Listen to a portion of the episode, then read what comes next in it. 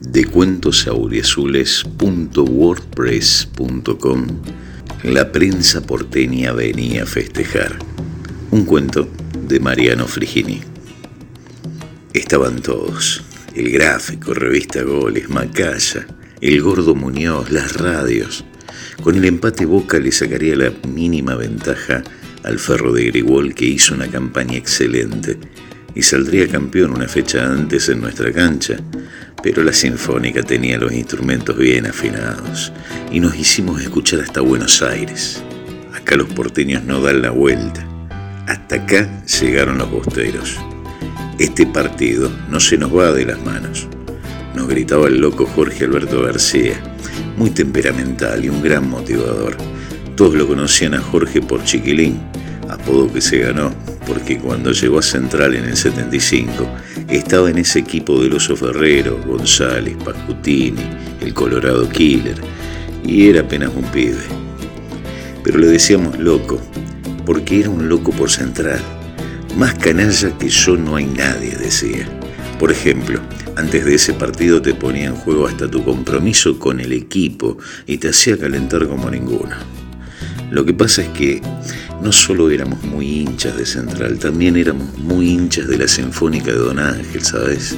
Si bien el escribano Vesco a veces tenía algunos problemitas para mantenernos al día, eso no se notaba en la cancha, porque nosotros ya éramos campeones del mejor equipo del mundo y no importaba nada más. La delantera de Boca era complicadísima, pero ellos tenían la presión.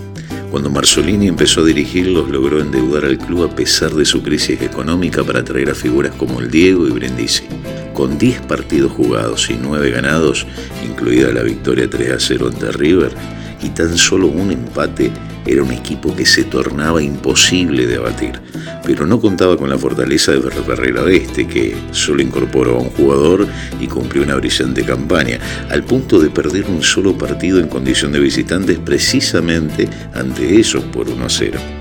Ellos venían con la furia arrasadora de ese partido, nosotros de una racha de empates que no podíamos romper. Sabíamos de los defectos que tenían en la defensa y no era como dijo Maradona que todos los equipos de repente jugaban bien solo contra ellos. Sus debilidades la conocíamos.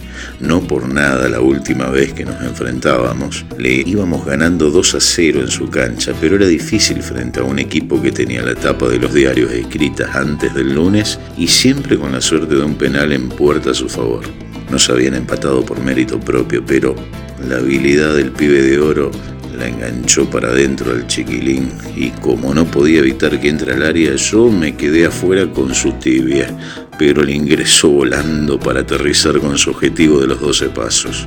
Macaya dijo que no fue penal, pero para beneficio del árbitro la línea forma parte del área. Con eso justificada la ceguera del juez a pocos metros de la jugada. En cambio, en ese domingo le demostramos que no fue casualidad lo que les pasó con nosotros unos meses atrás. Notamos su frustración del 0 a 0, del primer tiempo, pero en el vestuario no sabíamos si realmente podíamos contenerlos por mucho tiempo. Don Ángel siempre nos permitía compartir la charla técnica, así podíamos analizar el partido desde la posición que cada uno tenía en la cancha y también liberar muchas tensiones. Hay que cuidar a Diego, que se mete por el medio. Fíjate a Perotti que te gana los costados. No podemos parar los centros cruzados, etc. Sof nos dejaba hablar y escuchaba pacientemente hasta que puso un freno y nos dijo, bueno muchachos, hasta acá nomás. Yo estoy pensando en algo. Me imagino la charla técnica que en este momento debe tener boca cómo ellos deben estar mucho más preocupados que nosotros. Seguro que deben estar discutiendo quién es el que va a cuidar a Orte, a Teglia, a Marchetti, y así nos fue nombrando a todos mientras hacía referencia a nuestra estrategia de juego frente a nuestras cualidades que en cada situación teníamos. Qué quilombo deben tener en la cabeza en este momento. No, no, no, no, me gustaría estar en esa charla técnica, muchachos, por favor, hagamos una cosa, salgamos a la cancha y juguemos como se debe jugar y como jugamos siempre. Nos cambiaba la perspectiva el viejo. Después de esa charla te dabas cuenta que uno tuvo más aciertos que errores, no por lo que hiciste en los últimos 45 minutos, sino por lo que eras capaz de hacer.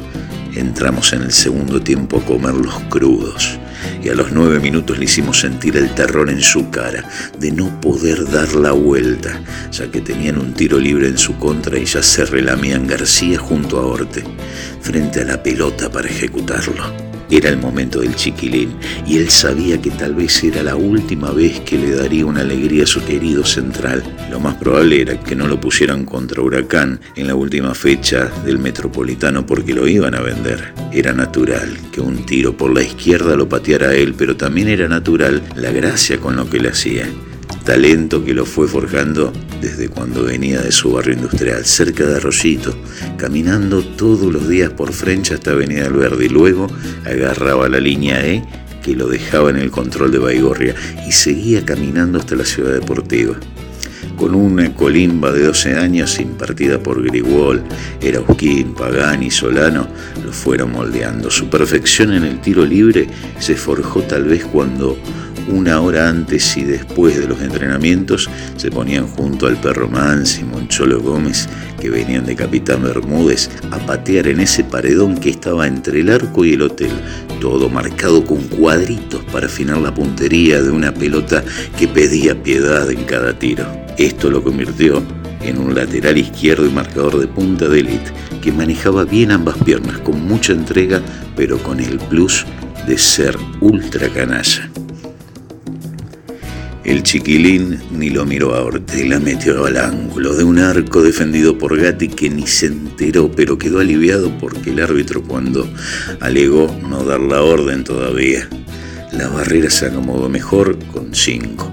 Gatti, temeroso que se la vuelva a tirar en el mismo lugar, se alejó un paso de su palo y esa fue la señal para que García la acaricie a media altura y se meta en la red, dejando a contrapierna ese loco derrotado estalló la tribuna y nos dio la fuerza para aguantar lo que se venía.